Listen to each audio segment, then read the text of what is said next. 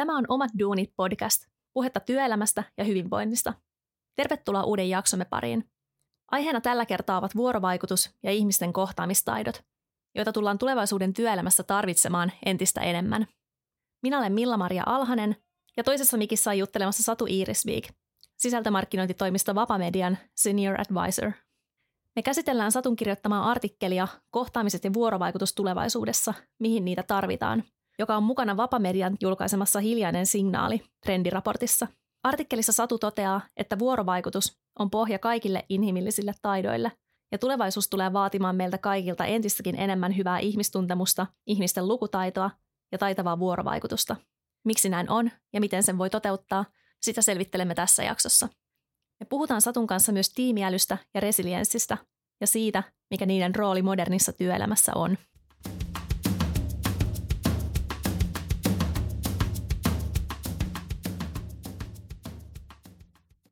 Oikein paljon tervetuloa meidän vieraaksi, Satu. Kiitos, kiitos.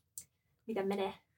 Öö, oikein hyvin menee tässä. Tota, mm, vähän vaikea oli kyllä herätä tänä aamuna, sanotaan näin, että alkaa tämä syksyn pimeys vaikuttaa, että nyt pitäisi varmaan kaivaa ne vitamiinit kaapista. Että ei Joo, tarvitse, pikkuhiljaa. kun silmät vähän muurautunut umpeen vielä silloin aamulla, kun kello soi 6.40. Että aika raakaa alkaa olla. Mm, se on tosi haastavaa tässä lokakuussa totta kai sit, kun on aurinkoisia päiviä, niin on paljon helpompi nousta aamulla sängystä, mutta tällainen sade ja harmaus ja pimeys kyllä väsyttää saman tien. Kyllä, kyllä. Joo, eli sä tuosta Vapan toimistolta tulit tähän meille aika läheltä onneksi. Ei tarvinnut sitten kovin pitkältä tässä säässä lähteä. Ei, ei, ei. Tuossa ihan muutaman, muutaman korttelin päässä, niin hyvä reippailu. Niinpä se on hyvä, että pääsee ulkoilemaan myös tälle aamulla heti ensimmäisenä. Joo, se tekee kyllä hyvää. Mä oon, mä oon tsempannut ihan tosi paljon itse asiassa ton niin kuin ulkoilun, ulkoilun ja tällaisen hyötyliikunnan kanssa viime kuukausina, että, mm. että huomaamattani olen niin kuin luopunut ihan tyystin hissien käytöstä ja tosi kävelen hyvä. portaita ja, ja tota, se on jotenkin ollut ihanaa. Joo, siis se on. Meillä on viidennes kerroksessa tämä, niin mun aika harvoin tulee käytetty noita portaita, mutta täytyisi ehkä vaan tsempata Joo, ja siis niin kuin, tota, se on jotenkin huvittavaa, että, että sit kun sitä rupeaa tekemään, niin pari ekaa viikkoa on ihan sille läähättää kaikissa mm-hmm. portaissa ihan hirveästi. Ja sitten kun, sitä, niin kuin, sit, kun siitä tulee sellainen rutiini ja niin kuin automaatio, mm. niin sitten huomaa, miten paljon energisempi on. Että vaikka tämä lokakuu ei ole se armeliain kuukausi noin muuten ehkä energian puolesta, mutta että Eipä sanotaan kyllä. näin, että, että kyllä toi niin kuin arkiliikunta pitää ihan toisenlaista aktiivitasoa yllä. Että. Kyllä. Ja marraskuu on sitten vähän ankea Joo, myös, sitä mutta... odotellessa.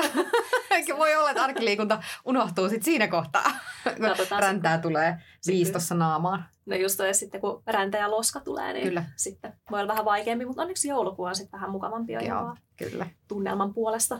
No kerros vähän, että minkä asioiden kautta sä oot päätynyt tuonne vapalle ja näiden sun erikoisalueiden, eli vuorovaikutuksen ja tiimiälyn pariin? No mun tekisi, mun tekisi kauheasti mieli aloittaa tämä siitä, että alussa oli maa ja sitten oli magmaa ja sitten oli alkueläimiä. Mun tekisi vielä aloittaa hirveän kaukaa.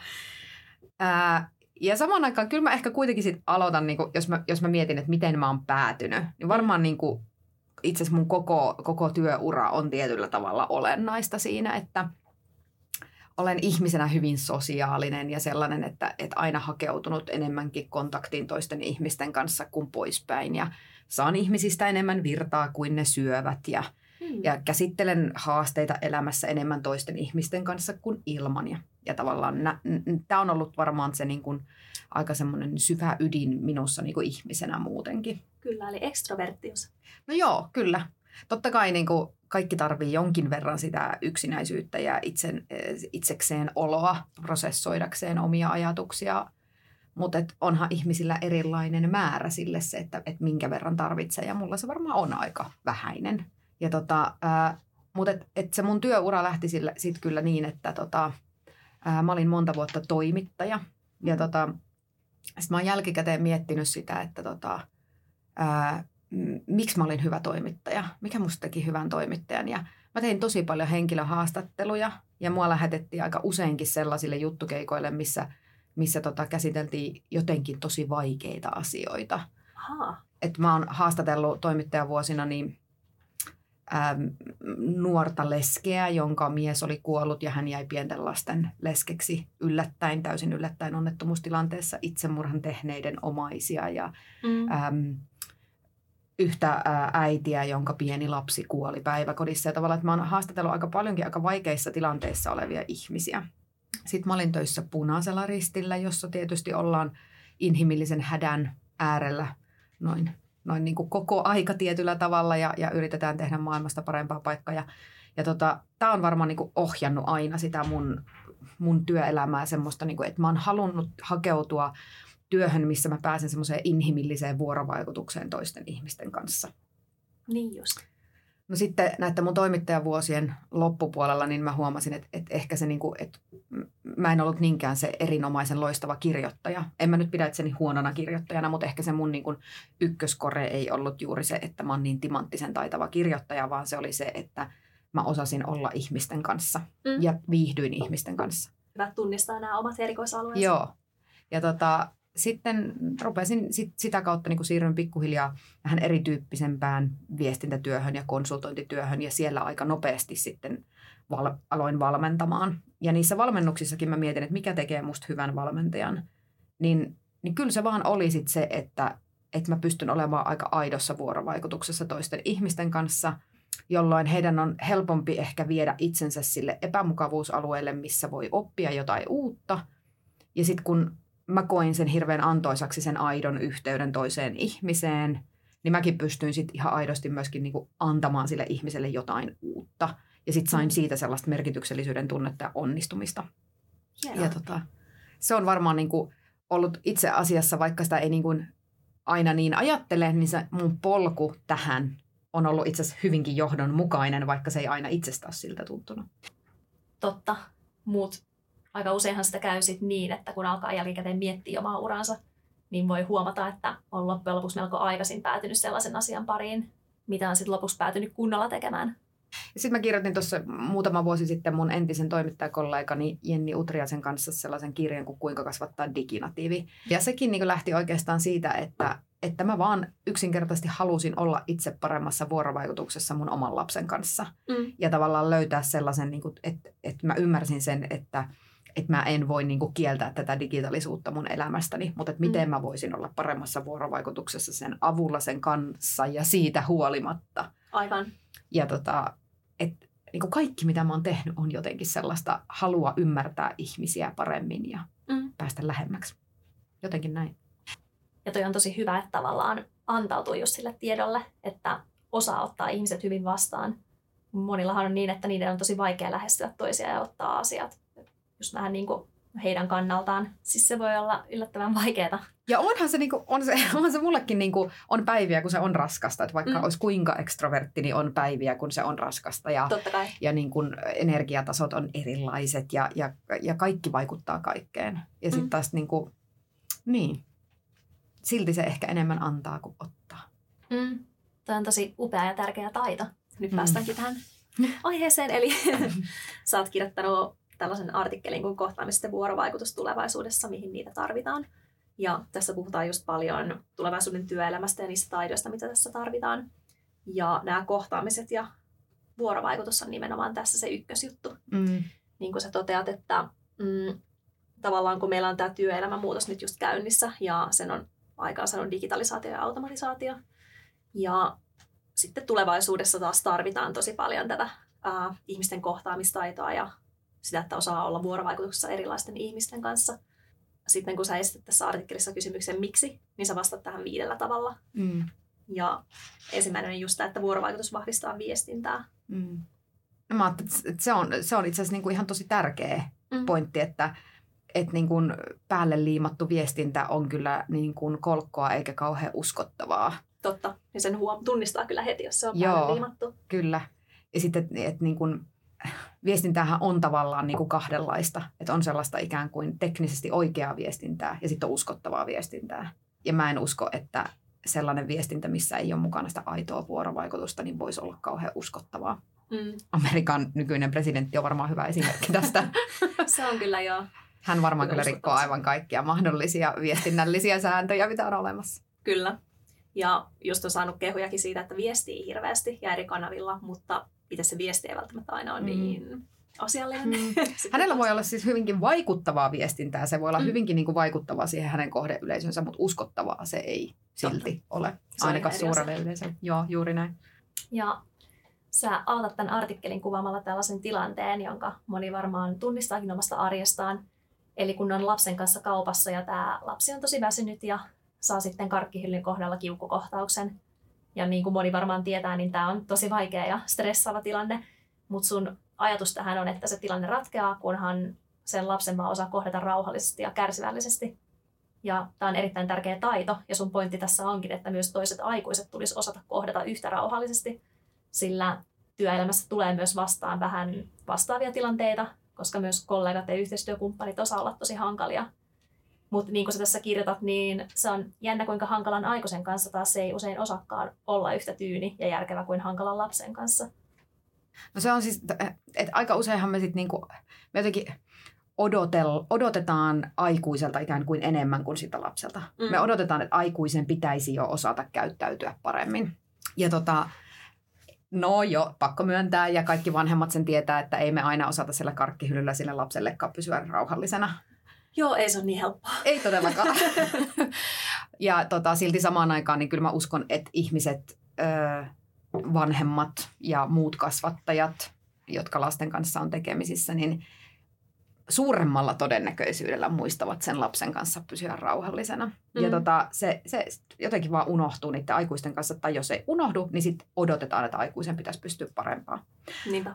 Ja sitten kuitenkin kyllähän niin kuin aikuisetkin joutuu tunteiden vietäväksi, kun, kun ne on tilanteessa, jonka ne kokee hankalaksi, kun ne kokee, että ne jää vaille jotain, mm. mitä ne sillä hetkellä tosi kipeästi tarvitsisi, niin sitten se saattaa tulla ulos hyvinkin epärakentavasti. Mm. Ja tota, mä oon vaan tehnyt sellaisen oivalluksen tässä elämässä, kun on erilaisia asioita opiskellut ja, ja tutustunut itseen ja muihin ja ryhmädynamiikkaan ja kaikkeen, että et, kyllä tämä niin kun työelämän vuorovaikutus muuttuisi merkittävästi paremmaksi, kun me muistettaisiin aloittaa nämä hankalat tilanteet sillä, että me tehtäisiin sellaisia rauhallisia, objektiivisia havaintoja sen mm. sijaan, että me aletaan heti tulkita sitä sen toisen ihmisten käytöstä sitten taas toisaalta se, että, että me ei heti aleta kantaa vastuuta siitä sen toisen ihmisen käytöksestä tai tunteista, vaan että mm. me muistettaisiin, että, että nyt hänellä on joku tarve tuolla taustalla. Mm. Ja, ja tavallaan siitä tarpeesta käsin hän nyt sitten, tai yleensä siitä käsin, että se tarve ei tule tyydytetyksi, niin hän mm. nyt käyttäytyy tällä tavalla.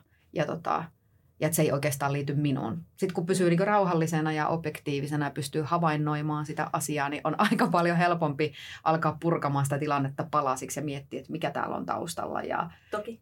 myöskin ratkaista se ongelma. Niinpä se olisi tosi hyvä, että pystyisi vaan pysymään rauhallisena ja ajattelisi just näin, että no tämä nyt ei liity muuhun mitenkään, että toi ihminen käyttäytyy noin ja mun ei pitäisi loukkaantua siitä, mutta kun ajatellaan tunteella, niin... niin.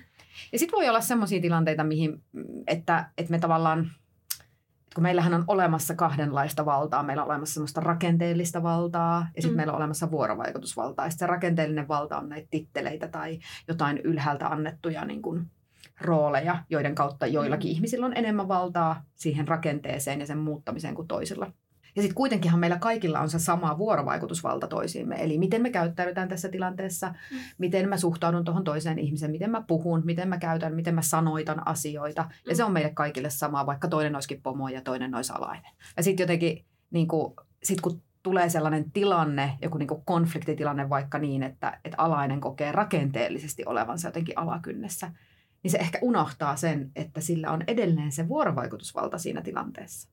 Ja sitten niin vetäydytään sen sijaan, että sitten käytettäisiin sitä vuorovaikutusvaltaa. Se on, musta, niin kuin, se on mulle semmoinen ihan jotenkin, oikein innostunut. Se on ihan semmoinen superkiinnostava työelämän ää, rakenne, mitä mä haluaisin tutkia vielä enemmän. Joo, tosi hyvä. Ja toi on todella mielenkiintoinen aihe ja sitten löytyy tutkittavaa varmasti paljon. Mm. Ja mä en tiedä, kuinka paljon tuosta on edes tehty tutkimusta tähän mennessä, mm. vaikka sitä tapahtuu ihan joka päivä, niin siitä huolimatta. Kyllä. Ja sitten sit mä luulen, että tässä niinku työelämässä on vielä siis sellainenkin niinku haaste, sellainen aspekti, mitä mä oon, mä oon paljon pohtinut, niin on se, että ää, miten hyviä me ollaan itse asiassa ymmärtämään ja hyväksymään erilaisuutta. Mm. Eli tavallaan sitä, että miten kertakaikkisen erilaisia me kaikki ihmiset ollaan. Kyllä. Mitä enemmän me altistetaan itseämme sille erilaisuudelle ja hyväksytään se, että me ollaan erilaisia, niin sitä paremmin me pystytään sietämään niitä konfliktitilanteita tai niitä tilanteita, missä joku toimii eri tavalla, koska mehän sitten hirveän helposti hypätään siihen niin semmoiseen arvottamaan, että tämä on oikein ja tämä on väärin, tämä on hyvä ja tämä on paha, vaikka Mm. mm. oikeasti itse asiassa on vaan eri. Että Niin. joku tekee asian eri tavalla. Totta. Joo, ja tämä liittyykin tähän vastauksen kaksi tavallaan.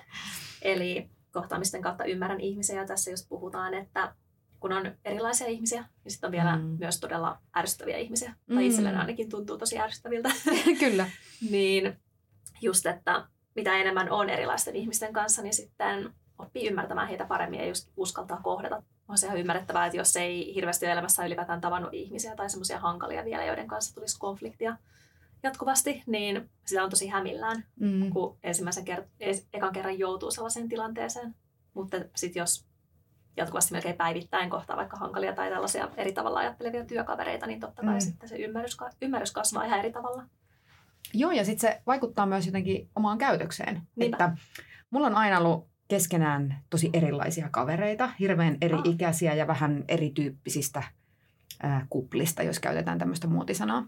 Ja tota, ää, yleensä niin kun näillä mun kavereilla ei välttämättä ollut keskenään hirveästi yhteistä. Ja tota, sitten kuitenkin mä tuun ihan hirveän erilaisten ihmisten kanssa toimeen ja, Mm. ja, ja on niin viihtynyt, koska mulla on aina semmoinen tunne, että mä löydän jonkun yhteisen sävelen. Että sit voi olla, että jollain toisella elämän osa-alueella mulla ei tämän ihmisen kanssa ole niin paljon yhteistä, mutta sitten joku yhdistävä tekijä, niin mä saan siitä niin vahvasti kiinni. Ja tästä syystä mulla on sitten aina ollut hirveän erilaisia, erilaisia tota kavereita. Ja, ja, ja, mutta sitten on ollut totta kai se, että kun on tosi ekstrovertti, ja, ja nuorenahan me ollaan aika semmoisia yleensä ehdottomia ja kiihkeitä ja jotenkin mustavalkoisia siinä meidän ajattelussa. Kyllä. Ja tota, niin kuin, musta on ollut sit mahtavaa huomata se, miten niin kuin elämän varrella tämä mun tämmöinen mustavalkoisuus ja ehdottomuus on alkanut niin kuin rapista mun harteilta pois. Joo. Ja mä oon niin semmoiset terävät kulmat on ruvennut hioutuu. Mm. Ja se on ihanaa, koska sit siitä on seurannut sitä, että mun on esimerkiksi ollut vielä helpompaa hyväksyä sellaista niin kuin, semmoisia itseäni, mm, ihmisiä, jotka on erilaisia kuin minä. Mm. Toi on Ja- ihan mahtavaa. Joo, ja sitten kun se on ollut siis ehkä sitä, että mm, se on tehnyt musta niinku rauhallisemman. Mä oon, mä oon paljon enemmän oppinut kuuntelemaan sen sijaan, että mä vaan puhun. Enkä mä nyt sano, että mä, mä en ole mikään niinku, turha niinku silleen paasata, että mä oon nyt ihan täydellinen esimerkki täydellisestä vuorovaikutuksesta. En tietenkään ole. Mehän ollaan kaikki ihan keskeneräisiä näissä ja opettelua riittää. Kyllä, aina. Niin. Ja sitten kuitenkin Aivan. suhteessa tavallaan siihen, mitä on ollut, niin mä tiedän isonkin muutoksen siinä, että, että mit, miten paljon helpompi mun on nähdä nykyisin kaksi eri puolta asiasta tai vaikka viisi eri puolta Mm. sen sijaan, että, että tota, se olisi vaan se yksi. Sit mä, tämän takia mä ruvennut kutsumaan itseni insinöörikuiskaajaksi, koska mä oon niin umpi humanisti ja, ja vuosikausia meni niin, että mä en niin kertakaikkisesti ymmärtänyt insinöörien sielun elämää. Ja nyt mä oon ihan totaalisen, niin kuin, se kiehtoo mua aivan valtavasti ja mun niin kuin, tuntuu, että elämäni ensisijainen tehtävä on oppia ymmärtämään sitä, että miten insinöörin aivot toimivat. Kyllä. Sitä on tosi vaikea ymmärtää aluksi, että jos, äh, jos on tottunut tietynlaiseen ajattelutapaan ja sitten ympärillä on tietenkin vielä vähän tälle henkisesti samanlaisia Mhm. ihmisiä, niin kuin just humanistit. Mm. Ja sitten törmääkin just insinööreihin, jotka ajattelee jotenkin niin analyyttisesti kaikesta. Musta, niin. Ja musta on sit ihana kuunnella sitä niiden niin kuin, Mm. analyyttistä ajattelua. Niin kuin, Se on tosi virkistävää. Kyllä. kyllä. Kyllä. Ja sitten ylipäänsä se, että et oppii niinku ymmärtämään sitä, että et, et just se, mitä tuossa puhuinkin siitä tuossa artikkelissa siitä ärsyttävyydestä, niin on, on ärsyttäviä ihmisiä. Mun mielestä on edelleen olemassa ärsyttäviä ihmisiä. Ja, sit Juu, niinku, ai- ja se on ihan ja se on ihan hyvä tunnustaakin Joo, sitten ei itselleen. eroon. Ei. Ja sitten samanaikaisesti, että antaa sille ärsyttävällekin ihmiselle mahdollisuuden Mm. puhua ja kuuntelee niin, että oikeasti kuuntelee. Kyllä. Niin sitten sieltä taustalta voikin nousta jotain, minkä takia oppii ymmärtää sitä ihmistä ja sitten se ärsyttää vähän vähemmän. Mm, totta. Joo, mulla on itselläni ollut sellainen tilanne, että just on ollut tällainen ihminen, joka kanssa on ollut tosi vaikeaa ja sitten oli pitkä aika, että me ei nähty ollenkaan missään, mutta sitten me kerran törmättiin jossain illanvietossa. Ja sitten me vaan ihan keskusteltiin asioista rauhassa ja sitten hän tavallaan myönsi, että minkä takia hän on ollut tietynlainen mua kohtaan. Ja Mm. sitten mä ymmärsin ihan eri tavalla, että siinäkin oli kyseessä ollut vaan tällainen väärinkäsitys, mikä oli joskus tapahtunut. Ja mä en ollut tiennyt siitä että hän oli suhtautunut siihen sillä tavalla, mutta se olisi sitten loukannut häntä ja hänen, tai sen suhtautuminen mua kohtaan oli muuttunut. Mm. Ja musta se oli vaan tosi outoa, mutta se olisi ihan mahtavaa, että voisi enemmänkin tulla tällaisia tilanteita vastaan, että voisi vaan puhua ihmisten kanssa noin, koska siinä varmasti selviäisi niin monia asioita. Kyllä. Se, että antaa mahdollisuuden sille toisen kuuntelulle, Kyllä. niin voi avata yllättävänkin tavallaan se suuri oivallus, minkä olen tehnyt, että sillä, että pitää suunsa kiinni, niin saakin yllättävän mm. paljon aikaan. Kyllä, myös sillä, että puhuu, mutta välillä täytyy myös antaa muiden puhua. Jep, ja just näin. Just näin. Joo, eli pointtina just, että tällainen hyvä ja vastaanottava vuorovaikutus ja ihmisten peloton kohtaaminen minimoi tällaisia väärinkäsityksiä mm. ja konfliktitilanteita. Kyllä. Sitten tämä, jos mennään tähän kolmanteen mm. vastaukseen tässä artikkelissa, niin tässä todetaan, että vuorovaikutus auttaa sietämään muutoksia ja epämukavuutta. Ja tässä mainitaan tällainen termi kuin resilienssi, mikä onkin mm. ehkä vähän tällainen muotisana nykyään, sitä kuulee käytettävän paljon. Kyllä. Eli mitä tämä käytännössä on? Miten avaisit? Mä so- sorrun itsekin käyttämään sanaa resilienssi, vaikka lähtökohtaisesti en tykkää anglismeista ja haluaisin pyrkiä, että kun puhun suomea, niin puhun suomea. Ää, no, se on muotisana. Resilienssi on kai silleen oikeasti suomeksi sanottuna muutoskyvykkyyttä. Mm, musta on niin pitkä sana, että Se on pitkä sana ja se kuulostaa tosi sellaiselta mä en oikein tiedä, se ei, se ei kuulosta Hankala. sellaista kat, hankalaa, se, se on niin oikein semmoista katu, kieltä. Ihan kauheita kuulostaa, niin kuin mä puhuisin jotain gettoslangia, mitä en todellakaan puhu, mutta ää, katukieltä. No joo, muutoskyvykkyyttä. No, resilienssi, en tiedä kuulostaako sanana yhtään paremmalta, mutta en ole keksinyt muutakaan vastinetta sille. No se on vähän sulavampi, kun kuitenkin on tämä asia itsessään on tällainen niin kuin ää, tarkoittaa sulavuutta ja joustavuutta. Ja sitten jos tuo suomenkielinen termi on hirveän hankala, niin se jotenkin Kyllä. vie sitä merkitystä. No resilienssi, niin kuin, mitä se on, niin se ei ole mikään, mikään joku yksittäinen biologinen geeni, mikä meissä on, vaan, vaan se on ikään kuin yhdistelmä kaikenlaista. Et se, on, mm. se on biologinen ominaisuus, johon vaikuttaa myös meidän sosiaalinen elämämme ja, ja, ja kaikki se meidän kasvuympäristö. Ja tota, joillakin ihmisillä tota, on vahvempi resilienssi kuin toisilla. Ja sitten kuitenkin mä kuvailen sitä aina niin, että se on vähän niin kuin lihas, mm. joku hauislihas tai mikä tahansa muu, että sitä voi podata. Sitä voi treenata siinä, missä mitä tahansa muutakin lihasta. Että onneksi. Toki, kyllä, onneksi. Toki meillä on niin kuin ihmisiä, jotka puhutaan, siis resilienssissä voitaisiin ihan yhtä hyvin puhua tämmöistä suomalaista sisusta, ja, ja tavallaan siitä, että jotkut on lähtökohtaisesti luonteeltaan hirvittävän paljon sisukkaampia kuin toiset. Mm. Ja sitten taas jotkut on sellaisia, että heitä on pienestä asti treenattu siihen kuin lätkäjunnuja konsanaan ihan niin kuin rajusti. Eli, ja on myös mahdollista, että ihmisen resilienssi on kehittynyt vähän epäsuotuisissa ja, ja sellaisissa olosuhteissa, mitä me ei kellekään toivota. Et mm. Esimerkiksi jos ihminen kohtaa elämässään ihan valtavan määrän vastoinkäymisiä pienestä asti tai milloin vaan, niin kaikki vastoinkäymiset vahvistaa sitä resilienssiä.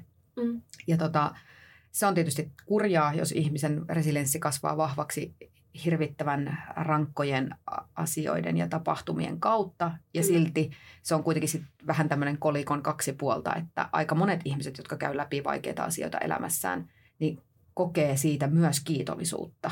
Mm. Eli he kokee, että, että he ovat saaneet siitä jotakin. Eli juuri sitä, että he pystyvät sietämään paljon paremmin niitä epämukavia tilanteita ja jos ei sietämään, niin toimimaan niissä tilanteissa. Eli se on myös toimintakykyä epämukavissa muutostilanteissa.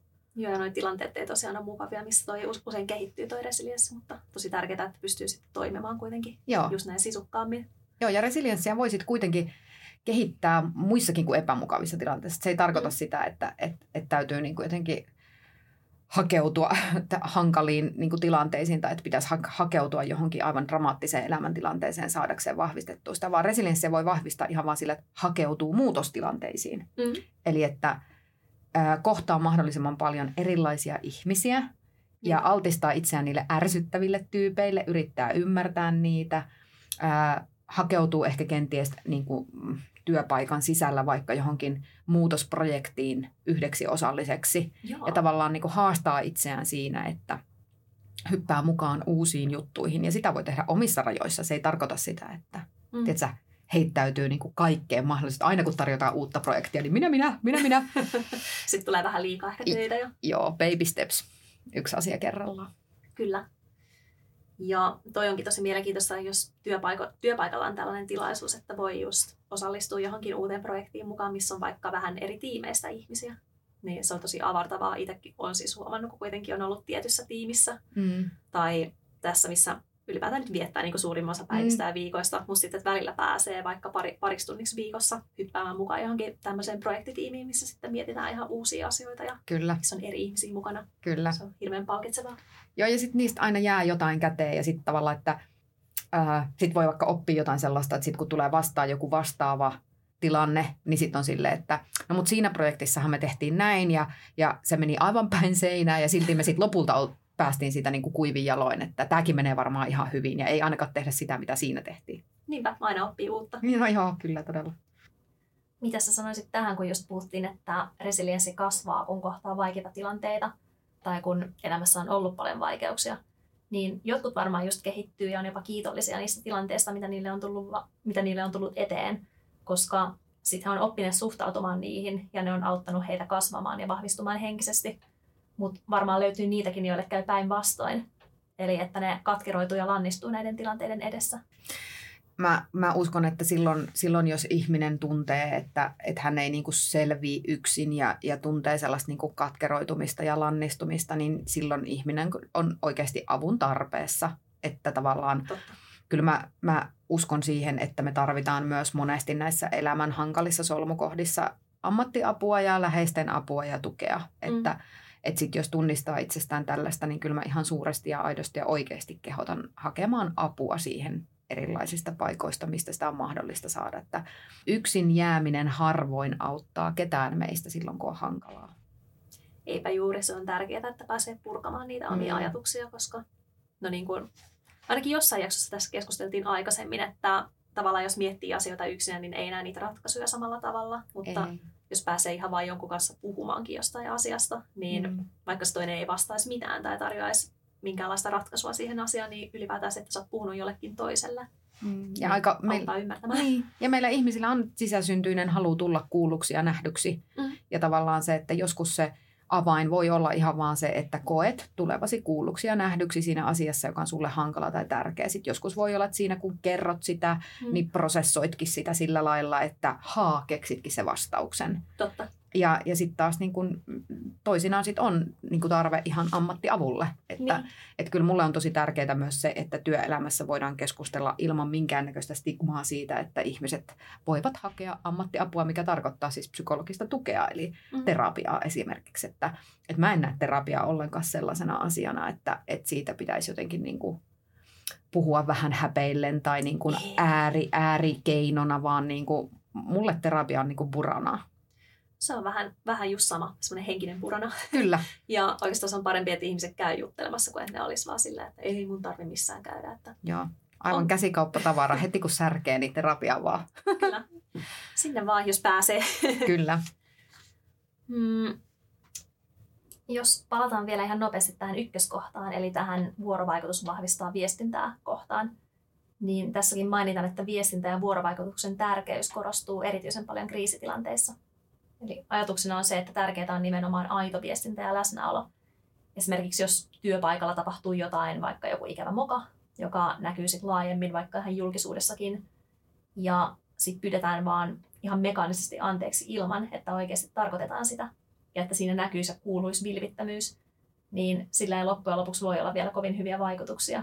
Ihmiset tavallaan kyllä voi ottaa sen anteeksi pyynnön vastaan, mutta se asia ei tunnu ihan täysin loppuun käsitellyltä. Tämä oli tosi hyvä pointti, siksi mä halusin ottaa sen tässä vielä esille, kun se jäi tuossa aikaisemmin. Joo, mä, mä olen käyttänyt tällaista vertausta just, että sen minkä organisaation mukaan, niin sen ihminen korjaa. Mm. Ja, ja näin se on, että ää, kriisiviestinnässä ehkä yli minkä tahansa muun viestintätilanteen, niin korostuu juuri se inhimillisyys, empatia ja Kyllä. ihmisten välinen vuorovaikutus, että valitettavastihan kriisiviestintätilanteessa yleensä ollaan sellaisessa, sellaisen asian äärellä, että joku inhimillinen osa jostakin toiminnasta ei ole toiminut ja se on pettänyt. Ja siitä yleensä on seurannut myös aika isoja inhimillisiä vaikutuksia ja ei positiivisia, vaan negatiivisia. Mm. Ja tota, ne on sitten sellaisia tilanteita, milloin ei, ei voida esittää kasvotonta organisaation anteeksi pyyntöä, jos vaikutukset ovat olleet humaaneja. Mm. Ää, ja toisaalta ei myöskään voida ajatella niin, että, että pelkkä anteeksi pyyntö sinänsä riittää. Mm. Et jos me mietitään vertauksena vaikka parisuhdetta ja sitten toinen on kohdellut sua tosi huonosti ja, ja tulee ja sitten keskustelun aika ja sitten tästä ongelmasta keskustellaan ja sitten sun kumppani sanoo vaan sulle, että anteeksi. Mm. Niin ei se kyllä sillä ole selvä. Ei, Se ei todellakaan ei tunnu kauhean kivalta edes. Että... ei että eihän kukaan pääse sillä eteenpäin. Lopulta mä oon joskus niin kuin miettinyt, että, että, että kun me ihmiset ollaan erilaisia, että joillekin se sana anteeksi tai sanat olen pahoillani on hirvittävän pyhiä. Ja tavallaan ne on sellaisia, että, että, että oikeasti halutaan kuulla ne nimenomaiset sanat. Ja, ja kriisiviestinnässä mä näen, että ne sanat on juuri siitä syystä tosi tärkeitä sanoa, koska Mm. ne, on, ne on tärkeitä sanoja, ne on painavia sanoja. Ja sitten kuitenkin melkein kaikki ihmiset tarvitsee sen lisäksi sen ymmärryksen siitä, että miksi on tapahtunut niin kuin on tapahtunut. Koska sitten kun me ymmärretään, että miksi tämä asia on tapahtunut, niin sitten me oikeastaan vasta pystytään vastaanottamaan ne sanat. Ja monta kertaa, niin kuin mä esimerkiksi tunnistan itsestäni sen, että en, mä en itse tarvitse niitä sanoja.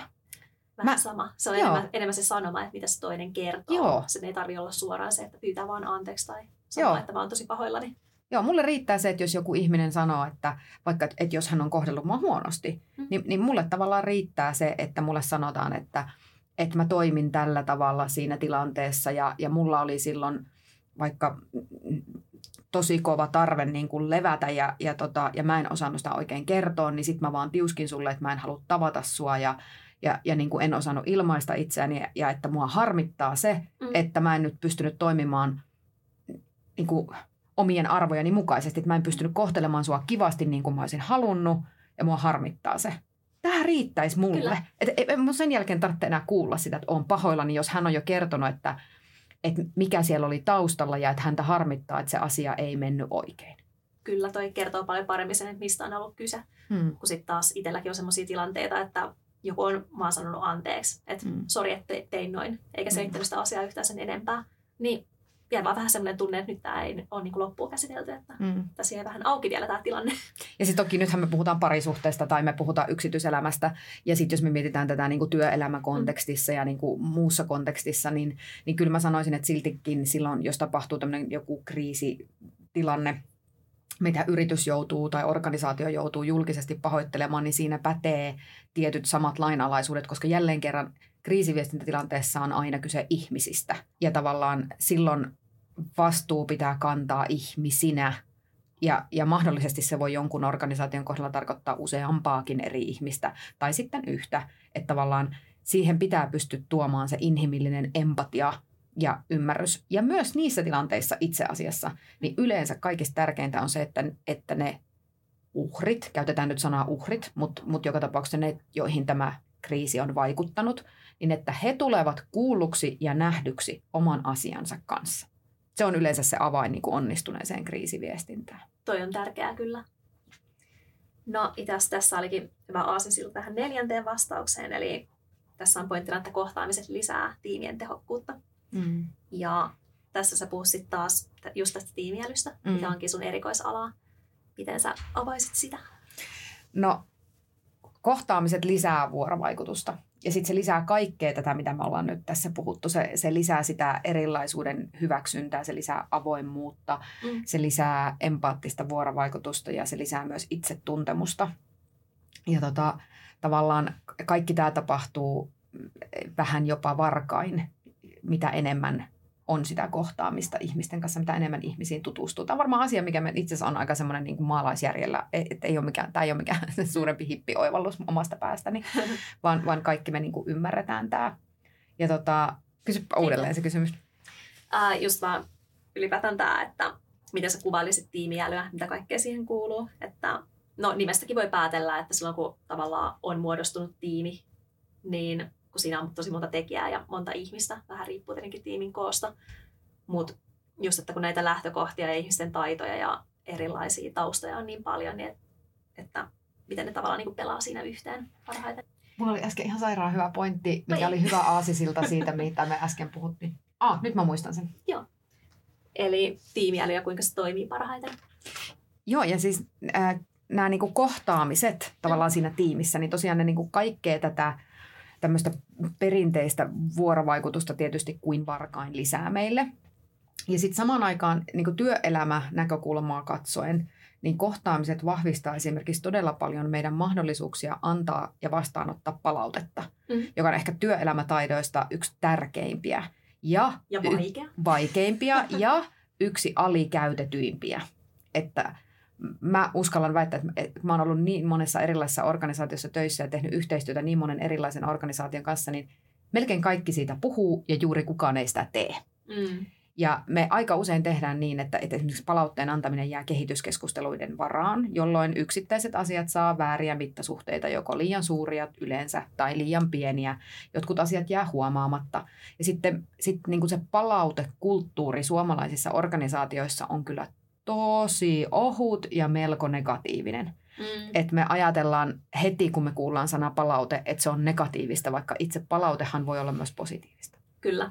Ja että niin kuin tavallaan työelämän näkökulmasta, niin, niin mitä se tiimiäly on? No, se on tietysti optimaalista toimintaa yhdessä.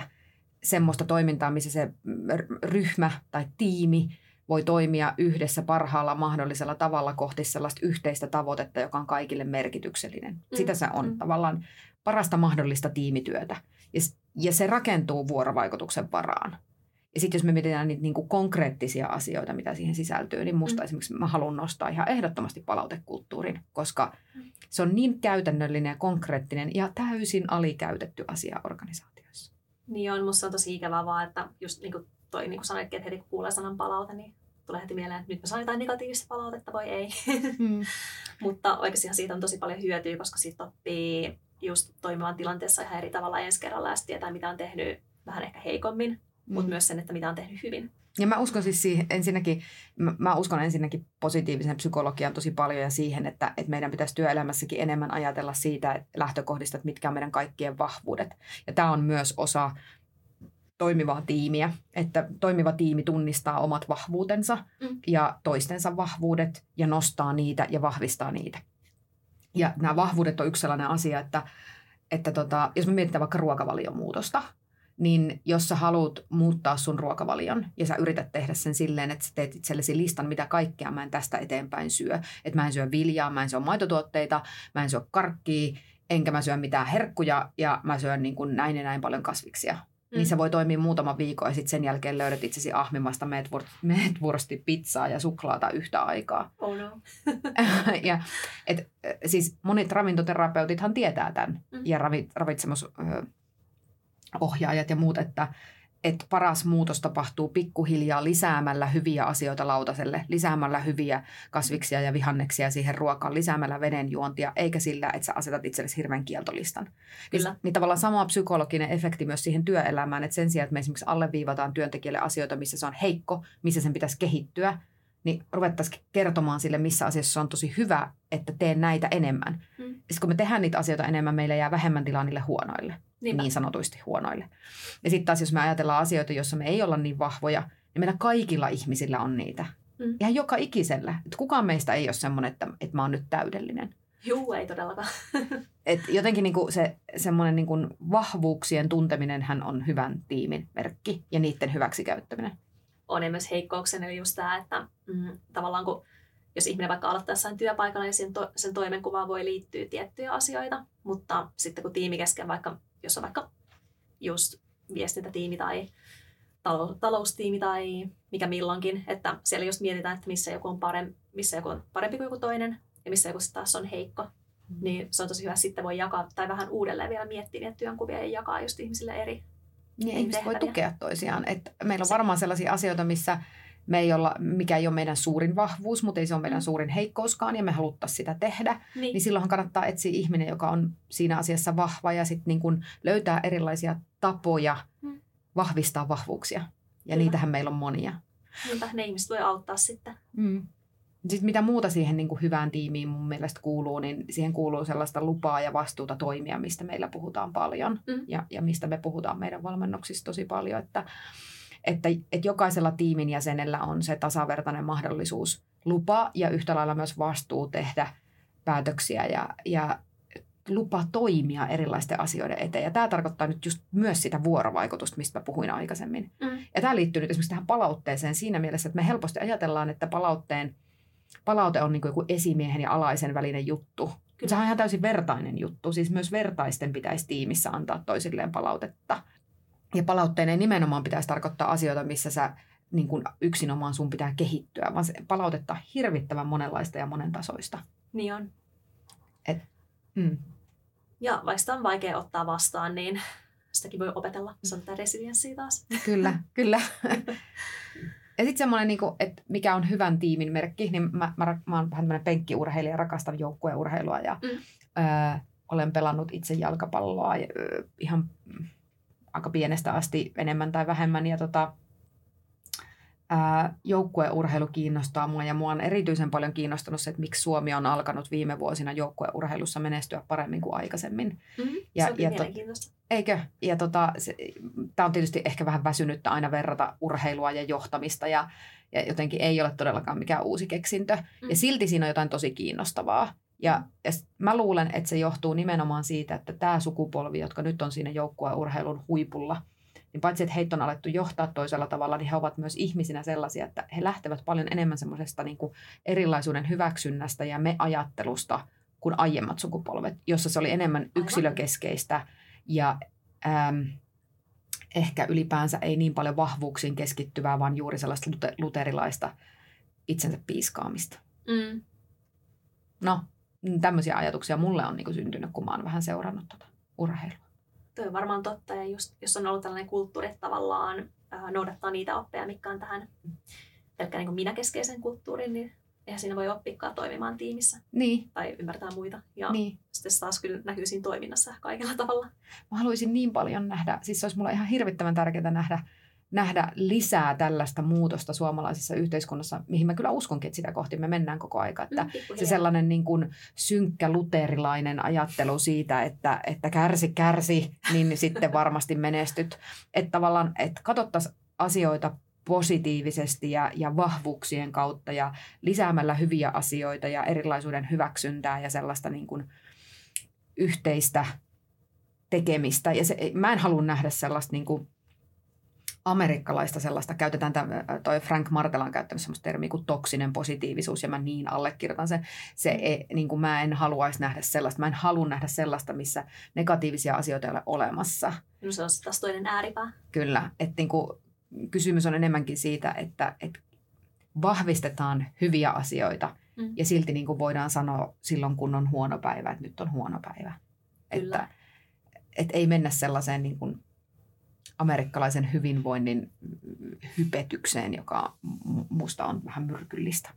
on se vähän just tämä, että keskitytään enemmän niihin positiivisiin asioihin tietenkin, tai niin kuin sanoit, niin pyritään niitä vahvistamaan, mutta et osataan myös, tai hyväksytään myös ne negatiiviset ja opetellaan kohtaamaan ne oikein. Mä, mä oon kuullut tällaisen vertauksen, joka on musta jotenkin mainio, että mikä liittyy juuri tähän toksiseen positiivisuuteen, että, mm.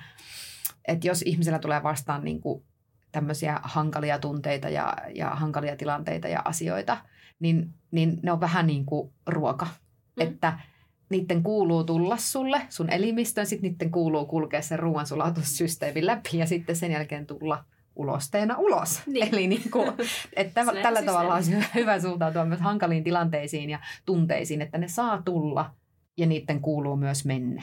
Mm, kyllä. Ja ne voi oppia hyväksymään tai, no riippuu tietenkin vähän tilanteesta, mutta just oppii hyväksymään ja toteamaan, että tällaista sattuu. Mm. Ei tämä mikään maailmanloppu, ainakaan yleensä. Surullinen saa olla ja vihainen saa olla ja sen saa näyttää ja sille on aikansa ja paikkansa. Kyllä, ja itse asiassa tuohon liittyen musta se on ollut jotenkin tosi raskasta, kun tähän mennessä meidän kulttuurissa on ollut tämä, että ei saisi itkeä Mm. esimerkiksi. Tai ei Kyllä. saisi olla surullinen. Ja sitten kun joku on surullinen, sitten neuvotan vaan, että älä ole surullinen, että, että toi, kyllä, kyllä se tästä iloksi muuttuu ja näin, ja tietenkin sillä tarkoitetaan hyvää, mutta kun pointtina on just se, että nimenomaan saisi olla, saa olla surullinen ja pitääkin olla. Siinä aika paljon itse asiassa vähätellään sen toisen ihmisen tunteita. Että et jos on surullinen ja sitten on silleen vaan, että no piristyt Älä nyt, viitti. älä nyt viitti, piristy nyt, että hyviä asioita on edessä. Kyllä. Ja voi olla, että sellaisenkin viestin jossain vaiheessa haluaa kuulla. Ja kuitenkin sitten samaan aikaan sillä hetkellä, kun sä olet surullinen, niin sä ehkä enemmänkin haluat vaan tulla kuulluksi ja nähdyksi sen surusi kanssa ja olla niin kuin olla vaan. Sepä se. Ja sitten kun se on käsitelty, niin sen jälkeen on varmaan valmis kuulemaan sitä, että hei, että ootko miettinyt, että Kyllä. miltä näyttää tulevaisuus, että sehän näyttää ihan hyvältä. Tavallaan kaikille on paikkansa. On just toi, että jos aloittaa tuolla, niin no ehkä se on monille ihmisille vaan helppo tapa suhtautua siihen, kun joku on surullinen, että mm. ei siihen osaa sanoa että mitenkään, että no itke vaan, että saa itkeä, vaan helpompi sanoa, että älä ole surullinen ja älä itke.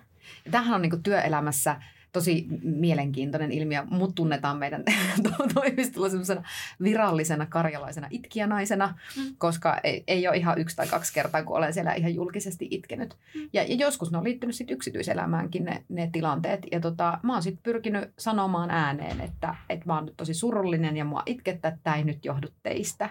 Että johtuu tästä tai tuosta asiasta. Joskus olen avannut ja joskus en. Mm. Et yritän muistaa myös sen, että että jos olen avoimesti surullinen, niin olen sitä, mutta avoimesti myös ikään kuin kerron sen, että, että tämä ei nyt johdu siitä, että te olette kohdellut mua jotenkin väärin, että tämä johtuu muista asioista. Eikä niitä asioita sinänsä tarvitse avata, Niinpä. mutta ikään kuin, niin kuin tehdä avoimeksi sen, että, että ei, ei, ei johdu teistä, jotta, jotta se vuorovaikutus säilyy niin kuin avoimena ja aitona. Sitten mä tiedän taas, taas tota, yhden ystäväni, joka on sanonut, että hänellä ei ole huonoja päiviä töissä. Että hän on sitten ratkaissut tämän asian sillä, että, että jos on huono päivä ja kurja mieli, niin sitten hän kävelee vaikka korttelia ympäri mm. niin kauan, että on saanut sitä asiaa käsiteltyä ja pystyy menemään hyvillä miehin, mielin töihin. Musta on niin kuin vähän sama asia kuin se mun, että tavallaan niin kuin se on vain erilainen ratkaisu, erilainen strategia sit siihen, että, mm.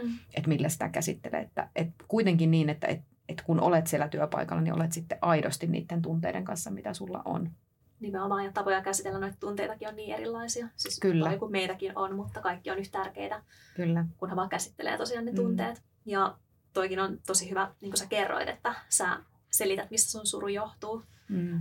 Kun jos joku ihminen vaan itkee työpaikalla eikä se avaa sitä, missään kohtaa, niin totta kai muut ihmettelee, että johtuuko tämä meistä tai johtuuko tämä sen työmäärästä vai onko tämä sen yksityiselämästä. Joo, tosi Et... helposti lähtee juorut liikkeelle. Kyllä, että taas tämä karkkihylly-ilmiö tavallaan, että äh, kun selitetään, että mistä asia oikeasti johtuu, niin sitä muut ihmettelee. Ja se, se, se tavallaan on mun mielestä sitä, että jokainen kantaa vastuun omista tunteistaan Jep. ja kukin kantaa sen omalla tavallaan. Että jos se oma tapa on sitten se, että mä, mä kävelen korttelia ympäri ja selvitän nämä asiat ja menen vasta sitten töihin, niin se on sitten se tapa. Niin. Tai sitten se voi olla se tapa, miten, miten mä toimin tai jotain muuta. Tapoja on varmaan niin kuin tosi monia. Kyllä. Ja kaikki on ihan ok. Kyllä, kaikki on ihan yhtä ok. Ja tämä nyt liittyy tietenkin taas tähän, mutta äh, kun mennään tähän viidenteen vastaukseen, eli että vuorovaikutus ei ole automatisoitavissa, mm. niin tässä sitten puhutaan taas siitä, että kun tulevaisuudessa tavallaan tulee olemaan näin paljon äh, työpaikkoja, mitkä voi, tai työtehtäviä, mitkä voi korvata koneella mm. tai robotilla, niin sitten taas tunteita ei voi korvata. Ei voi. Tai empatiaa. Ei. Tai onhan niitä sellaisiakin niin kuin skenaarioita esitetty, että robotit pystyvät käsittelemään ja esittämään tunteita. Ja kuitenkin mun ymmärrykseni on se, että teknologiakehityksessä ollaan siitä vielä aika kaukana, että se olisi niin kuin robottien puolelta uskottavaa. Ja täytyy sanoa, että, että mun dystooppinen mieleni ajattelee niin, että, että siinä vaiheessa, kun robotit pystyvät uskottavasti esittämään ja, ja käyttämään tunteita osana omaa toimintaansa, niin meillä on varmaan käsissämme suurempiakin ongelmia kuin häviävät työpaikat. Kyllä. Ja tota, mä, mä henkilökohtaisesti myöskin toivon ja, ja, ja uskon siihen, että, että me ihmisinä pidetään huoli siitä, että se teknologiakehitys on vastuullista. Se, siihen on uskottava, että kyllä. Jos, jos mun täytyy valita, että uskon vai en usko, niin kyllä mä nyt valitsen sen, että mä uskon. Mm, mm. Vaikka ymmärränkin, että kaikki eivät samalla tavalla ajattele. Ei, on näitä kauhuskenaarioita just, että koneet tavallaan voi päihittää meidät kaikessa tulevaisuudessa. Mm. Niin. No, että tuommoista ei pitää ajatella tietenkään. Ei, ja sitten mulle kristallipalloa. Mä en tiedä, mitä tulevaisuudessa tapahtuu. Mä ajattelen vaan, että, että mä, mm, mä koen tosi vahvasti oman työni sellaisena, että ää, mä haluan olla osa sellaista niin kuin, jotenkin ehkä itseäni suurempaa missiota tai, tai mä en tiedä, se kuulostaa niin hirveän ylevältä, että mä en halua sitä sanoa, koska se mun missio ei ole yhtään sen kummoisempi kuin se, että mä haluaisin, että ihmiset kohtais enemmän toisiaan. Mm. Ää, me ymmärrettäisiin paremmin toisiamme ja tässä maailmassa olisi enemmän empatiaa kuin vihaa. Se on Mm. niin kuin jotenkin tiivistetysti se, mit- mitä mä haluaisin. Ja se näkyy mun yksityiselämässä, mutta se näkyy myös mun työelämässä. Mm. Ja, ja jotenkin siitä näkökulmasta katsottuna, niin, niin tota, mä toivon, että tulevaisuus näyttää niin kuin valoisalta ja ihmiset keskittyisi inhimillisiin taitoihin. Ja mä teen sen joka päivä, minkä mä voin, mutta en mä ajattele, että mä voin tässä nyt niin kuin lähteä veikkailemaan, mitä tulevaisuudessa Mm. tapahtuu. Niinpä ja tulevaisuuskuva on, en mä tiedä, tosi pitkään ainakin. Mm. Mm. Niin kauan kuin itse muistaa, niin on ennustettu vaan synkkää tulevaisuutta koko ajan. Että tavallaan, että kaikki menee pahemmaksi. Niin, Mutta että tulee joko ydinsota tai, tai just uh, no ilmastonmuutoksen aiheuttamat Mm. mm. ongelmat ja milloin mitäkin nyt on ennustettu. Mutta kyllä mäkin haluan ajatella, että me keksitään ratkaisut näihin ja Mm. että kyllä me tässä selvitään Mä- tästäkin. Niin, ja joku niin kuin ilmastonmuutokseen liittyvät äh, skenaariot, niin, niin ne on aika todella synkkiä ja huolestuttavia. Mm. Ja sitten kuitenkin, että jos ei usko siihen, että niitä asioita voi muuttaa paremmaksi, jos ei usko siihen parempaan kuvaan siitä maailmasta, niin Mm. eihän ne muutu. Sittenhän se toteutuu. Niinpä. Ja tässä asiassa mun niinku suuri idoli, niin minun ja monen muun on, on ruotsalainen Hans Rosling, joka kuoli muutama vuosi sitten, joka omisti, joka on kirjoittanut tällaisen kirjan, joka on aika iso hitti ollut viime aikoina, Faktojen maailma, Factfulness. Mm, Ja, ja tota, hänhän on omistanut elämänsä erityisesti loppuvuodet nimenomaan sille, että ihmiset näkisivät maailman faktojen valossa. Ja Mm. Faktat ovat se, että maailma on tällä hetkellä paljon parempi paikka kuin koskaan aikaisemmin Aivan. niin kuin ihmiskunnan historiassa, että ilmastonmuutos on äärimmäisen jättiläismäinen ja iso ja huolestuttava kysymys. Mm. Ja monessa muussa asiassa me ihmiset voidaan paljon paremmin. Mm. Asia, mitä mä itse asiassa opin punaisella ristillä työskennellessäni kauan sitten, niin on juuri se, että yleensä hyvinvoinnista lähtee myös auttamisen halu. Eli tavallaan Totta. silloin, kun sä voit riittävän hyvin itse, niin sulla on aika paljon enemmän myös auttamisen halua muita kohtaan. Sitten jos itse ui niin kuin äärimmäisen raskaissa vesissä, niin silloin on tosi vaikea ojentaa sitä omaa auttavaa kättänsä. Ja jotenkin sillä mä olen perustellut sen, että tämän päivän ihmisten pitäisi, tai ei edes pitäisi, vaan mä toivon, että tämän päivän ihmiset haluavat entistä enemmän olla mukana rakentamassa sitä parempaa maailmaa niin suhteessa ilmastonmuutokseen kuin, kuin kaikkeen muuhun globalisaation mukanaan tuomiin niin kuin ikäviin lieveilmiöihin. Kyllä, se on kuitenkin meidän yhteinen asia, niin Hmm. siihen pitäisi kaikkia antaa oma panostuksessa. Me voidaan- kautta taas. Kyllä. Me voidaan täällä länsimaissa niin hyvin, että, että kyllä meillä pitäisi olla resursseja jakaa lisää empatiaa ja pitää parempaa huolta toisistamme ja Mm. keskittyä vähemmän itsekkyyteen ja enemmän mm, mekyyteen. Mm, enemmän meihin. Kyllä, me henkeen Me tavallaan. henkeen, kyllä. Kiitos. Menipä syvälliseksi. niin, nämä menee aina diippeihin Kyllä, Joo. nämä Nämä onkin siis ainoita oppiaineita lukiossa, mistä mä luin kaikki mahdolliset kurssit. Psykologia ja filosofia. Mm. Itse asiassa mä luin niitä niin paljon, että mä luin niitä jo ysiluokalla vapaaehtoisena, niitä lukion Aha, kursseja. no. Mä muistan kyllä, että ne oli tosi mielenkiintoisia. Enemmän sitä psykologiaa tuli itse luettua, mutta Kyllä. mut, en tiedä, varmaan filosofiakin nykyään ajattelisi ihan eri tavalla, mutta silloin koulussa oli vähän semmoista pakkopullaa tai Mm. mm. me opettaja oli vaan tarpeeksi innostava. Mm. Se on ihanaa, kun löytää itsestään sen halun oppia ikään kuin, että, että löytää itsensä siitä pisteestä, että ei ajattele silleen niin kuin kouluvuosina, että että tämä on pakko, Mm. vaan että on silleen, että mä vaan haluun. Että mulla on ihan tehdä. sama antaako kukaan mulle tästä arvosanaa tai pisteitä. Mm. Kyllä se on ihan mahtavaa oppia uusia asioita. Ja On. nyt tavallaan, kun ei ole enää koulussa, niin sitä tekee vapaaehtoisesti mieluummin. Kyllä. Mä oon huomannut kanssa. Kyllä, todellakin. Mm, mitä sä uskot, että jos sitten tavallaan, tai kun ollaan menossa kohti tätä kulttuuria, Mm. tavallaan avoime, avoimemman vuorovaikutuksen kulttuuria ja samalla ihmisten ennakkoluulotonta kohtaamista, Mm.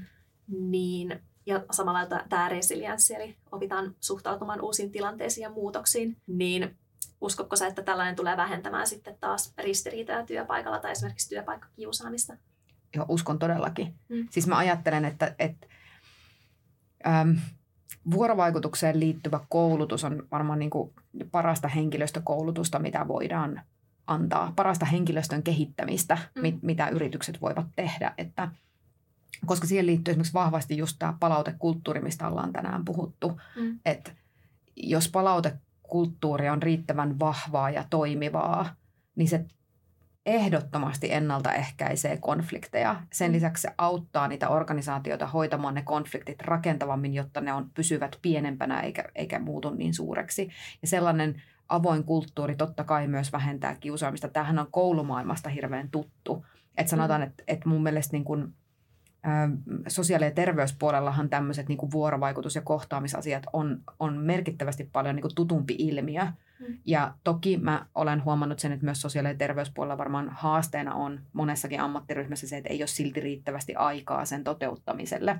Se on aina toi aika, mikä on haasteena. Kyllä, kyllä, mutta varmaan teoreettisesti heille merkittävästi paljon tutumpi ilmiö ja niin kuin koulu, koulu- ja opetuspuolellahan tällainen niin kuin tunnistetaan ihan selkeästi, että mitä enemmän niitä sosiaalisia taitoja niille lapsille annetaan, niin sitä vähemmän sitä kiusaamista esiintyy. Ja me aikuiset ei erota tästä yhtään millään tavalla. Kyllä. Ja tota, hyvinkin monet aikuiset tai ihmiset ovat vuorovaikutustaidoiltaan ää, työelämässä heikkoja. Mm. Ja tavallaan mä en ajattele, että se on niin kuin yksilön ongelma. Mä ajattelen, että se on sellainen asia, mihin me voidaan kaikki vaikuttaa. Joo, toi tosi mielenkiintoista just toi, että mm, mua niinku, är, on ärsyttänyt niinku aikaisemmissakin työpaikassa tosi moni tilanne, mikä olisi ratkaissut, ratkennut ihan vaan sillä, että oltaisiin puhuttu tarpeeksi tai en tiedä, jotenkin itse kun pyrkii olemaan avoin Mm. niin kuin, tai avoin mielinen, niin se on tosi rasittavaa, kun huomaa työpaikalla, että tulee sellaisia tilanteita, että tämä olisi oikeasti helppo niin kuin tämänkin ihmisen kohdata tai niin kuin, Mm. se voisi suhtautua tähän paljon paremminkin, mutta se ei selvästikään vaan halua. Tai, Musta tuntuu, että meille tapahtuu jotenkin niin kuin sit aikuisiällä, et- etenkin sanotaan tällaisissa asiantuntijaorganisaatioissa se semmoinen, niin kuin, että et, et me, niin kuin, me unohdetaan ne perusasiat, mitä on opetettu päiväkodissa ja koulussa. Tai että et jotenkin me niin kuin ajaudutaan siihen sellaiseen, että tämä minun asiani tässä mun asiantuntemuksessa ja tämä mun näkemys on nyt vaan se kaikista tärkein. tuo on kyllä jännä. Ja sitten tavallaan me niin kuin toitotetaan sitä aamusta iltaan, minäkin niin kuin joka paikassa, ja me unohdetaan se kuuntelu. Mm. Ja jotenkin me ajaudutaan semmoiseen minä olen oikeassa ajatteluun. Ja Se on kyllä jännä. Luulisin, että se menee ihan päinvastoin, että tavallaan lapsena vielä opettelee noita taitoja. Mutta mm, usein tuntuu, että lapset on paljon avoimempia esimerkiksi päiväkodissa kuin mitä sitten taas aikuiset. joo, En mä tiedä, onko ne tavallaan ne ennakkoluulot ja asenteet, mitä opitaan pikkuhiljaa kasvaessa. Mutta Mm. niistä kun pyrkisi pääsemään eroon, niin kyllä. jos paremmin. Ja sitten taas mä, mä, mä niin näen myös tosi paljon sitä, että ihmisillä on kyllä halua oppia ja kehittyä Mm. elämän myötä. Ja, ja tota, mä haluaisin ja toivoisin, että suomalaiset organisaatiot näkisivät, että se on suhteessa työelämän murrokseen, niin se on myös työnantajan vastuulla Kyllä. tarjota niitä mahdollisuuksia, että koska sillä me saadaan ne ihmiset voimaan paremmin, me saadaan ne tiimit toimimaan paremmin. Me, ja ja niin kuin jos nyt ruvetaan puhumaan myöskin rahasta tässä yhteydessä, niin se on kilpailuetu ihan oikeasti, että tiimit toimivat hyvin ja ihmiset voivat hyvin. Mm. Että se on ehkä kauaksi katso ö, enemmän sellaista kaua, kauaskantoisempaa ajattelua kuin se, että nyt tällä kvartaalilla puristetaan näistä ihmisistä kaikki irti.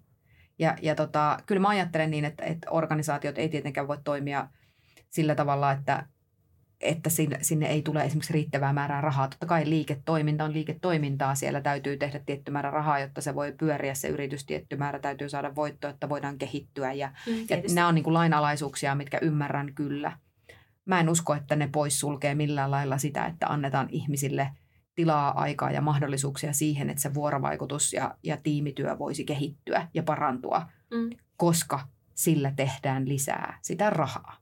Näinpä, ne vaikuttaa toisiinsa. Ne vaikuttaa täysin. toisiinsa ja, ja tota, mä toivon, että, että sitä, sitä aletaan ymmärtää. Ja on, hu- huomaan, että on alettukin ymmärtää aika monessa organisaatiossa. Nyt ehkä vielä On, puuttuu on. sellaisia, meillä on muutamia rohkeita esimerkkejä kyllä löytyy, mutta että et, et vielä niin kuin, vielä mä huomaan, että on sellaista, niin kuin, että ymmärretään se asia, mutta ei ole ihan valmiita ottamaan sitä askelta, että, Mm. että panostettaisiin. Ei kunnolla ja moni tietenkin puhuu näistä asioista paljon, Mm. mutta ei oikeasti kuitenkaan tee sitä. Se vähän menee helposti ehkä semmoiseksi sanahelinäksi Mm, valitettavasti. Mutta pikkuhiljaa ollaan menossa muutosta päin ja kyllä.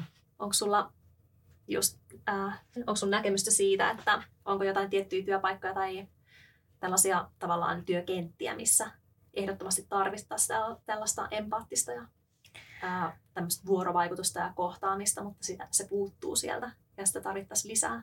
No kyllä, kyllä mä väitän, että, että niin kuin jokaiselta toimialalta löytyy organisaatioita, jotka tähän panostaa ja jotka tämän mm. ymmärtää. Ja sitten jokaiselta toimialalta löytyy niitä, jotka eivät. Ää, joten tietyllä tavalla semmoinen niin ehkä kategorisointi on vähän vaarallista. Mä en ehkä hirveästi sitä haluaisi tehdä. Mm, ymmärrettävää. Ää, ja toki samaan aikaan niin ehkä semmoisia niin kuin, äh, aika usein tällaisia niin kuin hyvin suorituskeskeisiä ja tulostavoitteellisia työpaikkoja leimaa sit se, että siellä keskitytään enemmän niihin tulostavoitteisiin kuin ehkä siihen niin kuin henkilöstön hyvinvointiin. Ja, ja tota, sitten toisaalta ää, sellaiset organisaatiot, joissa on iso vaihtuvuus ikään kuin luontaisesti siitä alasta johtuen, mm. niin ehkä sellaisissa, kun ajatellaan, että, että ne ihmiset ei joka tapauksessa ole täällä kauaa, ne on täällä vain hetken ja sitten ne jatkaa matkaansa, niin ne on sitten tämmöinen niin toisen, toinen niin kuin esimerkki. Mutta mä en silti haluaisi lähteä sanomaan, että, että näin on aina, koska esimerkkejä löytyy siitä kyllä, että, että tota, että on osattu ja on ymmärretty toimia ja, ja tehdä tosi paljonkin henkilöstön kehittämisen ja henkilöstön hyvinvoinnin eteen. Niitä esimerkkejä kyllä on. Mm. Ja, ja sitten taas toisaalta niin kun mä ajattelen, että meillä on Suomessa myöskin aika hyvä lainsäädäntö, joka tukee aika paljonkin sitä henkilöstön hyvinvointia. Että me ollaan siinä mielessä vähän erilaisessa tilanteessa kuin, kuin monessa muussa maassa. Että meillä mm. yksistään jo lainsäädäntö tukee tosi paljon työntekijää ja työntekijän hyvinvointia. Se on kyllä mahtavaa. Mm.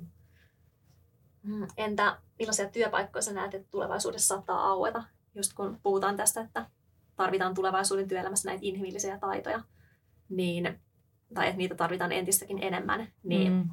tämä varmaan avaa myös ihan uusia tavallaan työnkuvia tai mahdollisuuksia ihmisille. Joo, mä oon nähnyt jossain, missä on veikkailtu tämmöisiä ammattinimikkeitä ja, ja niin kun, että mitä kaikkea ne sitten voisi olla. Mm. Mä itse en osaa ehkä silleen nimetä, mitä kaikkea ne voisi olla. Mä, mä uskon kyllä, että tällaista niin kun erilaista ja eri tasoista ää, henkilöstöjohtamista ja asiantuntijuutta, henkilöstön kehittämistä, niin sitä mm. varmasti tullaan lisäämään ja sille puolelle varmasti avautuu tällaisia asiantuntijatehtäviä aika paljonkin. Mielenkiintoista.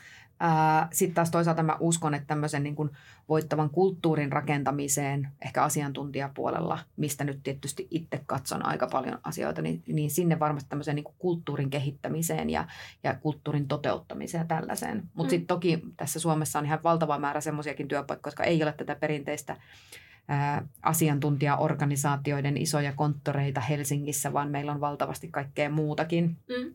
Et ylipäänsä sanoisin, että et että kaikkialla niin sellaiset työt, missä voidaan jotenkin hyödyntää tämmöisiä inhimillisiä taitoja ää, datan soveltamisessa. Mm. Eli tavallaan me tarvitaan sellaisia työtehtäviä, mitkä on jollain lailla linkki ihmisten ja koneiden välillä. Semmoisia niin sillan rakentajia. Eli, Joo, ihan loogisesti tietenkin. Eli tota, koska aika paljon semmoinen, mikä voidaan ana, äh, niin kuin ää, automatisoida, niin se varmasti niin tehdään. Mm. Mutta koneet ei ole vielä hirveän hyviä tunnistamaan sieltä niitä inhimillisiä pointteja ja sitä, miten se voidaan soveltaa ihmisten elämään. Ja, mm, eikä varmaan hetkeen olekaan. Kyllä. Ja haluan uskoa ja ajattelen niin, että me tarvitaan ihmisiä edelleen kaikkeen sellaiseen, mihin tarvitaan empatia. Esimerkiksi sosiaali- ja terveyspuolella, että ihminen kaipaa ihmistä, ihminen kaipaa kosketusta – ihminen tarvitsee lämpöä ja mikään kone ei sitä sulle anna. Mä en oikeasti usko, että ää, sairaanhoitajan antamaa empatiaa voi korvata mikään kone. En usko kanssa. Todennäköisesti tämä menee siihen suuntaan, että nyt kun koneella saadaan automatisoitua, just, automatisoitua tavallaan just kaikkia näitä NS-aikaa vieviä työtehtäviä mm. pois, niin ihmisillä on enemmän aikaakin tuohon Kohdat. empatiaan ja Just näin. Just näin. Ää, mä muistan mun mun yksi kaveri on kertonut isoäidistään, joka sairasti dementiaa ja, ja viimeisinä hetkinään ei sitten enää oikeastaan tunnistanut tätä mun kaveria. Ja se, mitä hän toivoi, kun häntä mentiin katsomaan sinne vanhainkotiin, oli se, että joku harjaisi hänen hiuksiaan. Ja se on musta ihan hirvittävän liikuttavaa, kun mä ajattelen sitä, että vaikka sä et edes tunnista sitä ihmistä, joka siinä sua on hoitamassa, niin se mitä sä haluat, niin on lempeä, empaattinen kosketus, se, että joku harjaa sun hiuksia ja on siinä lähellä ja läsnä. Mm. Ja niin kuin, varmasti löytyy robotti, joka osaa hiuksia harjata, mutta ei tunnu samalta. Ei se ole sama juttu. Ei ollenkaan. Eikä voi ikinä olla.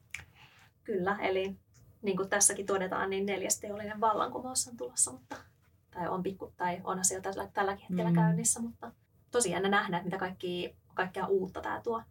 meidän elämään, Mm. just työelämään ja meidän, meidän tapoihin suhtautua ja kohdata toisia. Mm. Mielenkiinnolla kyllä oottelen tätä. Kyllä. Ja mä en ole yhtään semmoinen sinänsä niin kuin digiänkyrä, että mä, mä en ajattele, että digitalisaatio ja robotisaatio tai mikään muu on niin kuin yksin omaan pahasta. Aika harvat asiat on. Totta. Et sieltä on tullut ihan hirveästi sellaisia ratkaisuja, jotka on nimenomaan ehkä inhimillisiä ja jotka on tuonut meille ihmisille paljon, paljon hyvää. Ja tota, samaan aikaan siinä rinnalla mä ajattelen, että ihmiselle on paikkansa siinä kaikessa, että Eiköhän jännä nähdä, että millä tämä kehittyy. mm, Mutta tuleeko sulle tässä kohtaa vielä muuta mieleen?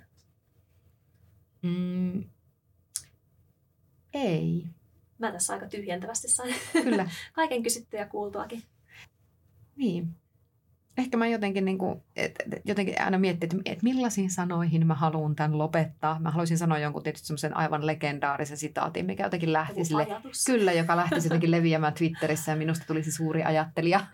Kaikki sulla on wow. Oh, kyllä, voi että kun joskus osaisi jotain sellaista sanoa. Valitettavasti mä oon varmaan ihminen, joka enemmänkin niin kuin prosessoi jo muiden hienoja ajatuksia ja sitten yrittää niitä omalla persoonallaan levittää tähän maailmaan. Niin se yleensä menee, että me ää, saadaan tietämme jostain muualta tai toistetaan muiden sanomisia tähän ehkä muokkaillaan. Kyllä, ja siis. Tämä kuulostaa hirveän vähättelevältä. Mä en tarkoita tätä vähättelevästi, vaan mä ajattelen, että tämä on mun vahvuus, mutta mä en ole varmaan se suuri äh, ideanikkari, joka keksii tähän maailmaan uusia teorioita, vaan mä oon enemmänkin se, joka imee Soveltaa. muita ja in, inspiroituu niistä todella suuresti ja sitten haluaa jakaa niitä ilosanomia ympäri, ympäri ämpäri sinne tänne. Että, ja et kun mä uskon johonkin asiaan, niin sitten mä haluan tosi paljon siitä kertoa muille. Ja se Kyllä. kyllä varmasti kuuluu ja näkyy itsestä, että